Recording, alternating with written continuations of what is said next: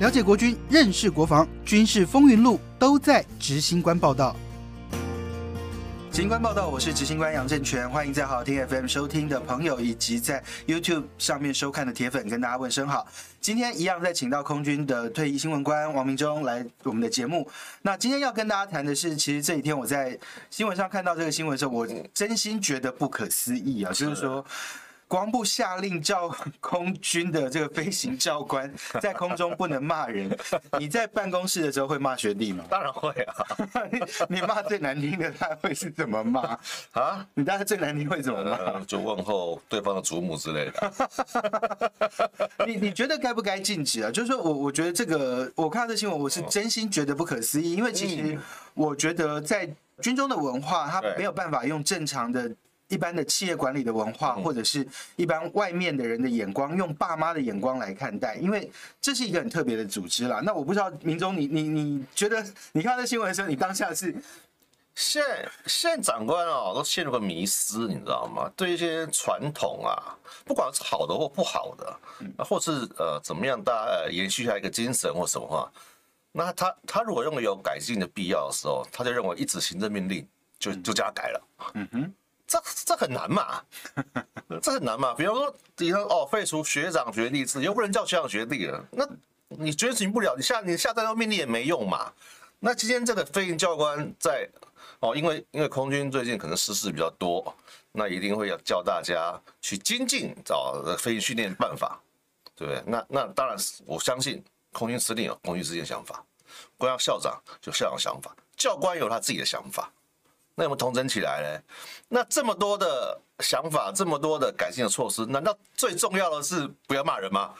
我就觉得 这个，我就觉得蛮不可思议的啦。我相信在每一次的失事之后，不管什么飞安检讨会啊，从连队啊，从哪里到到司令部到国防部，一定是一连串来开会，然后会提出各各种五万种的检讨方法。是啊。但说真的，我相信检讨的内容很多。说真的，要把这个飞行员的心理素质提高的这件事情，然后把飞行员抗压性提高的这件事情，跟骂人有没有绝对的关联？我我有一点点难理解。像我昨天就请教了一些呃飞行员，然后也有请教了退役的飞行教官。那他们其实大家的观点都还蛮一致的，都认为说，其实这个在军人的训练上来讲，不是只有飞行员，就是在军人的训练上来讲，很多时候你必须要能够承受高压的状态下，在。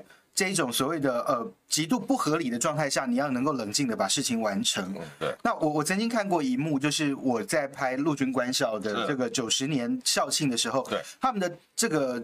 所谓的荣誉干部在教学弟，学弟要背校训，然后背校训的时候就要背到哪几句要左转，要右转，要向后转，要怎么样？他动作已经很复杂了。结果他在背校训的时候，旁边围四个学长，就大呼小叫，对他一直骂，一直骂，你声音不够大吗？你怎么样怎么？然后就是，但是你要能够背得出来。对，他说这个时候只有一件事情，就是你不能被干扰。是啊，这个不是说刻意要去骂他，而是要让你知道，就是说你在这样的情况下，你脑筋有没有办法运作？骂人，我请教那些教官，他们告诉我的第一句话就是。美军骂比台湾还凶，对，这是个比较的问题嘛。那然后我同学飞行员他们也提出了相当的看法嘛，非常精辟的意见嘛，就说什么感谢那些骂我祖宗十八代的教官，让我活到现在，嗯嗯，让我活到现在。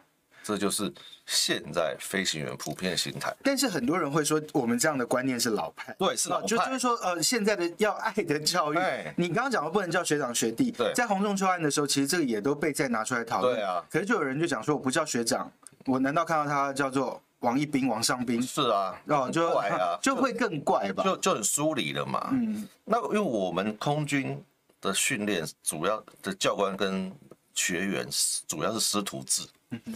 那师傅跟徒弟就不像老师跟学生这种关系，是更紧密的。对，甚至于师傅还要关心到他的生活情形、家庭状况、感情因素，很大一个部分取代了可能部队心腹官，或者是甚至于是父母的角色跟定位。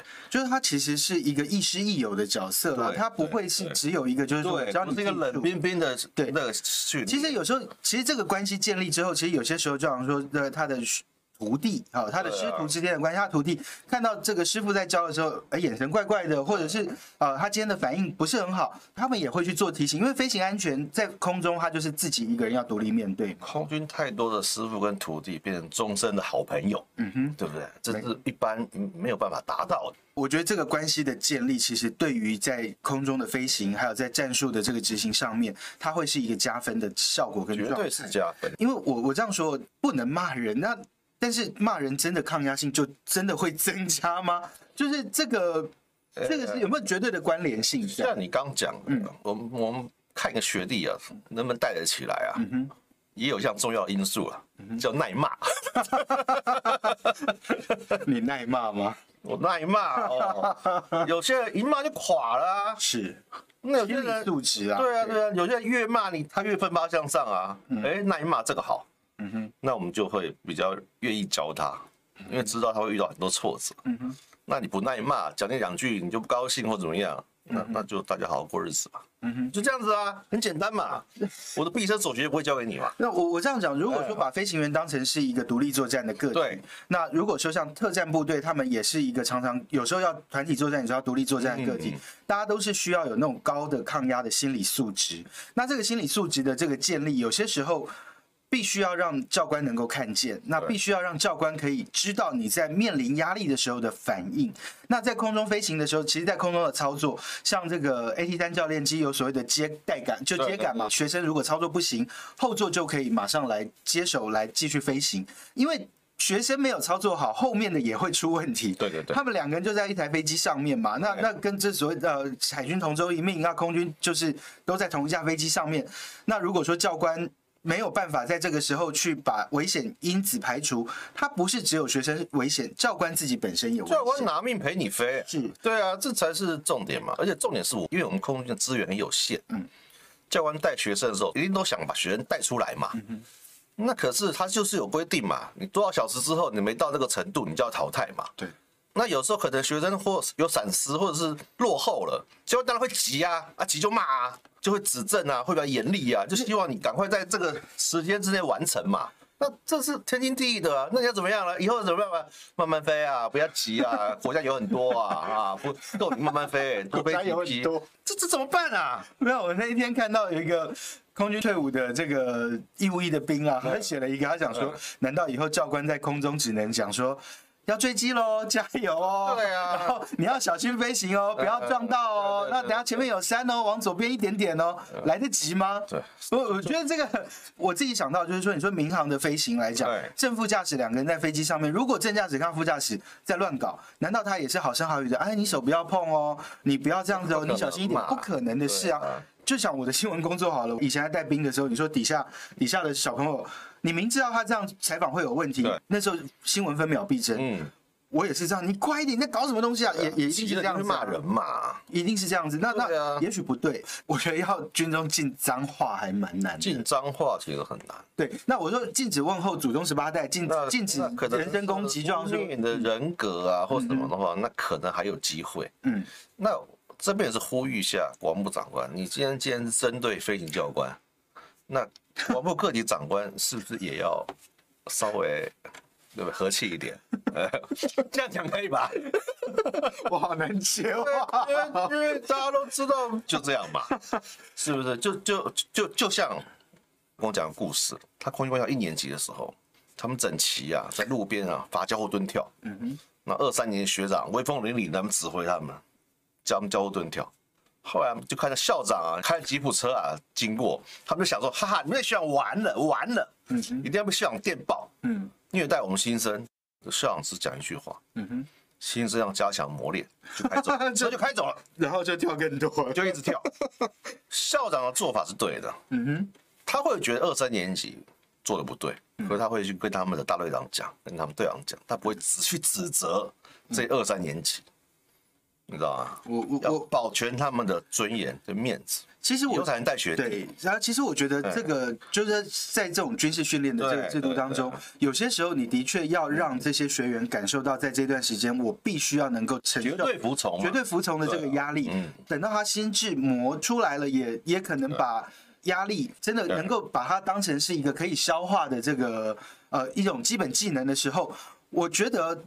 这个兵的成长就会快速。那另外一个就是，我觉得军中其实过去比较少的，但我我真的觉得可以学美军这样的一些制度。让我在军校，嗯，一年级就是要被人家玩，好，二年级的就要负责去玩，嗯，三年级的就要负责盯二年级的，你们玩要有尺度，四年级的就要负责照顾。我我认为这样的制度去建立的时候，它其实可以让呃，第一个他被玩，但他不会被玩到过头，对。然后他们的心理素质，因为我我这样讲，就大家会用很多很。奇特的眼光来看待教官这样骂人不好，教官这样骂人不好。但是我这样说，战争谁跟你讲合理？对啊，对不对？那你说他们是训练出来要合法杀人放火的这些这些人这些兵，他们当然要承受比别人更不能承受的压力。我们没有办法用企业管理的眼光来看待这样的一个组织，不行。而且现在国军慢慢就是越来越奇怪，就是越来越学校化。啊，军校吗？没有啊，就是部队啊，部队也是。因为学校化啊，你因为志愿兵多了，嗯，其实有个重点就是平均年龄会越来越大啊。对，那你在叫他们做社团活动，然后搞东搞西的，然后管的嘞比高中生还严，嗯，怎么留得住人嘛？对不对？志愿兵回到营区，下了班就回到自己寝室，什么都做不了，对不对？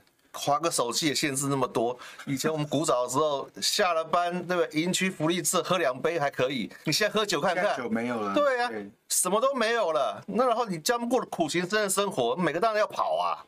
嗯，就这样子啊。那然后为什么各位长官，你们当年可以，现在都不行了？因为现在爱的教育。对啊，对啊。那当年你们可以开开小火，喝点小酒啊。现在你们上来就说不行了。我就觉得很奇怪耶。我我们反过来这样说，就是就是说，其实部队的高高层的长官都会觉得现在的部队没有以前精实，没有以前的这个所谓的动作，没有以前扎实。职业化了之后，其实这些人的动作应该要更好。照。道理说应该是这样，可是他们就会觉得说训练不够，所以要加强训练。等到加强训练，那用高强度下去训练的时候，又又要叫他再大家再往回缩，就是你不可以骂人，你不可以怎么样。我真的觉得这是一个头痛医头，脚痛医脚的这个，我觉得不应该啦。那那我觉得就是，如果说今天的训练，如果教官骂两句，他就会。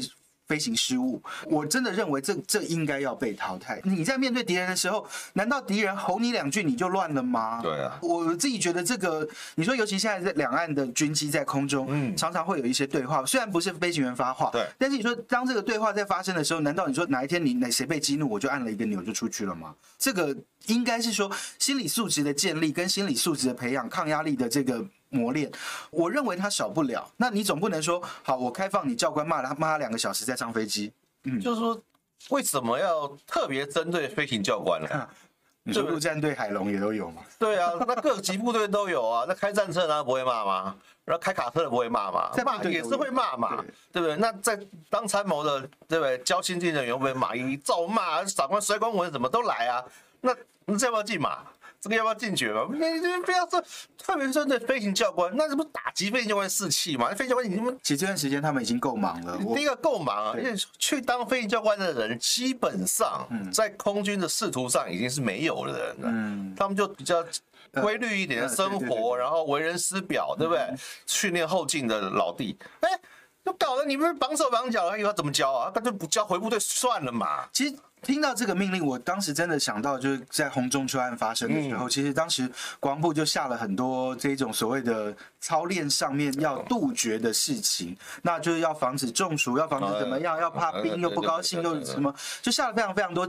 各种命令，但是所有人只讲了一句话，那叫做“令出不行”。对啊，因为我部队还是要练兵。那你说，就像当时一队就有人告诉我，他想说，我每天都是提着头在干呢、啊。嗯，我每天都在、那个，你没办法。对，每天都在执勤。这么热的情况下，我还是要让他穿着大礼服上阵。那你军礼来的时候，我这些人还是要穿着大礼服，能够站在那个地方。他说，我这时候不练他，我这时候不要求他，等到他上军礼的时候昏倒啊，你们又要骂这些兵没有训练。我自己觉得就是。军事训练它本身强度就一定要够。嗯，那我觉得尤其飞行员他是独立要面对别人敌人的这个情况，他除了跟僚机合作之外，他常常可能是要自己去下判断，我要不要往前走，我要不要往回飞，我要不要怎么样，他是自己要要做判断的。那如果说在这个学习的阶段，他没有办法把这个冷静的心理素质培养起来的话，我觉得那后来下了部队去飞行，那才是灾难的开始。是啊，因为心理素质的训练，大概国军这十年来啊，才比较重视，以前是没有，以前不需要嘛，嗯，因为已经强度够了嘛，嗯那现在要不断要强调心理做要做心理素质训练，可是因为成效不是很够，因为外在的环境没有办法达到他的目标嘛，因为我们就是你这边在拉，这边在扯嘛，那国防部最麻烦就是你讲讲令出不行嘛，就是说下很多命令，就到了部队去都做不到，那命令的这个尊严呐就没有了，是就没有了，大家就反正就得过且过，会变成这样子。那国防部每天下命令，对不对？东下西下的。今天他下一个飞行教官在飞上不得骂人，嗯，我下机马嘛，下机罚写嘛，是不是？然后你去跟飞机对不起嘛，鞠躬嘛，反正方方法还是很多嘛。你这个头痛医头，脚痛医脚，真的是这样。其实我很支持，就是国防部有些命令，就像说不要动手，不要有这种所谓霸凌的这种这种事情。那我我认为应该要杜绝的是人身攻击啦，就是说去骂我，我觉得。问候他的妈妈，对对对，或者是说去针对人家长相啊、外形啊，或者是一些动作啊什么，这我觉得这些真的应该要杜绝。那其实我我必须要说，我觉得美军在骂人，我就我所了解的，应该比我们那个震撼度要要要要多很多啦。电影都可以拍出来。对，那尤其特种部队，或者是说这种要单独能够作战的这些兵啊，我觉得那个要求是绝对更夸张的。那那我我自己觉得就是。国防部在制定这样的命令之前，他其实需要去思考的就是说，这样做到底能不能有效果？那如果说教官在空中不骂人，就能够百分之百的飞行安全，我支持。但是如果面对敌人，他有没有战力，我觉得要想一想。那我刚明忠哥也一直讲的，就是说其他军种也也相当对，也有相当的这个严格教官啊，没错，因为其实你说像那个海军陆战队的这个克难州的六天五夜。宪兵特勤队的克难日，连续二十四小时高强度不断电的训练。其实如果教官不在旁边吼吼叫叫、大呼小叫，其实到最后这些人睡着了，会完全恍神。对啊，会睡着他是完全没有办法有精神集中在这个训练上面。那这没有为什么？这就是要你把脑筋的意志力拿出来。其实有时候我们在旁边看，你会感动；有时候你在旁边看，虽然他们被骂、被鞭策，哈，或者是说被。被各种问候，可是你就会发现，他为了要拿到那份荣誉，他为了要达到最终的目标，他为了要完成这个训练，我觉得那展现出来的那个意志力是非常惊人。他就突破自己了嘛，嗯，把自己往上堆了嘛。嗯哼，其实教官这种这行业在军中就是骂人的，不然就整人的。为什么呢？他就是说让你学会嘛，学会很多方法嘛。对不对？有循循善诱的啊，有骂的啊，有酸的啊，对不对？有 刁的啊。酸，我觉得高级酸其实有时候听起来更难过。我们我们以前在学校去入步兵学校受训，教官第一堂课就说：“哎呦，这在主训队啊，一定都不会。你看，还有还有还有顺口溜，对不对？还有顺口溜，那位置跑不对了，来来来，后撤两公里再来，后撤两公里啊，往回人走两。”你来回四公里。对啊，你不用骂你啊，他只是下命令而已啊，就把你整的死去活来了。可是我觉得在空中不一样，就是当他操作错误的时候，其实他就是两条命哎。我觉得那个那个那个在玩命啊，嗯，那不能靠边停啊。因为其实前一阵子我才跟这个就是一些教官在聊天的时候，他们讲说，其实常常可以看到学生，你觉得他这堂课 OK，他到下一堂课，他只是一个敢操作不行的时候，你就会发现他的飞机是这样左摇右晃这样飘的。他说这个不是只有学生的。会有危险，是教官也会有危险。对啊，对啊，你你有没有办法在空中的时候，真的是全神贯注，一秒都没有放松的情况下去完成这样的任务？就怕词语不为嘛，嗯，傻住了嘛。那我们大声提醒你要怎么办？对不对？对，那因为其实像教官，你说要接杆，他接杆很容易，可是要接杆的时候，这个其实我相信前座的学生的那个受受伤、心灵受伤的程度，会比教官在骂你要来的更准。而且接杆瞬间也不是说没有危险。对对。然后重点是，以前教官激动起来可能会会打人，或怎么样啊？对不对？像我相信也也不会了嘛。那以前我听到很多那种对啊对啊，他杆子可以拿起来打人，这才厉害，是不是？他们说还有用用各种奇奇怪怪的方法让他在飞机上，所以啊，修修理你太多方法了嘛。那你就单纯就说个不要骂人，然后作为你可能飞安改革最重要的事情，我很难接受啦。其实平常讲啊，一个老兵来讲，对啊，对啊。我相信国防部下这道命令是基于善意，希望国军的训练方式能够跟着时代往前走。但是这是不是最好的方法？我真的觉得需要再去思考啦。那我觉得也要给教官在带兵上面一些些的空间，而不是给予他们各种限制，因为绑手绑脚到最后只会让教官不知道要怎么样带兵，怎么样练兵。我真心的希望，就是我们的飞行员都都是在空中能够有独立作战的能力，尤其面对现在有一点紧张的情势，我觉得我们的飞行员的心理素质更是应该要能够大幅度的来提升。你说因为骂人而造成高失事率，这个绝对没办法成立。嗯，以前空军的失事率更高，嗯，难道骂的不凶吗？民国五六十年代飞机摔到那时候总司令你知道吗？快忧郁症了。真的快忧郁症，他不知道该怎么办了，他已经没有办法来处理了。嗯，就是每天在摔飞机，那时候难道没有在骂吗？嗯，有骂，这是真正的关键性因素嘛？我始终认为不是啦。但是其实就是也有一任空军总司令，他一直很自豪说他在他任内没有任何的飞行意外。那当时飞行员就讲：“对啊，有打雷不飞，有雨不飞，跑道有水不飞，然后怎么样不飞，什么都不飞，对，当然不会出事，就不会出事。那其实这都不是好事啦。那当然，尤其面对现在情势，更希望我们的空军弟兄们能够多多加油。那我觉得国防部也真的要审慎思考。我相信这些飞行学学官们也都清楚，教官在骂他们背后的意义是希望未来他独立面对飞行的时候能够。承担得住压力，嗯，能够顺利的完成飞行。对啊，我们还是希望能招收到更多的飞行生，然后让部队补充更多的飞行员，然后让飞行员的数量足够，合格的飞行员数量足够，然后才能啊面对未来更多的挑战。好，那《执行官报道》这个节目是每个星期天上架。那有任何意见，欢迎到好好听 FM 的平台，或者是到我的粉丝团“钢铁军事小组”来反映给我，我们都会作为改进的依据，也会给大家一些回应。谢谢大家今天的收听喽，我们下次再见，再见，拜拜。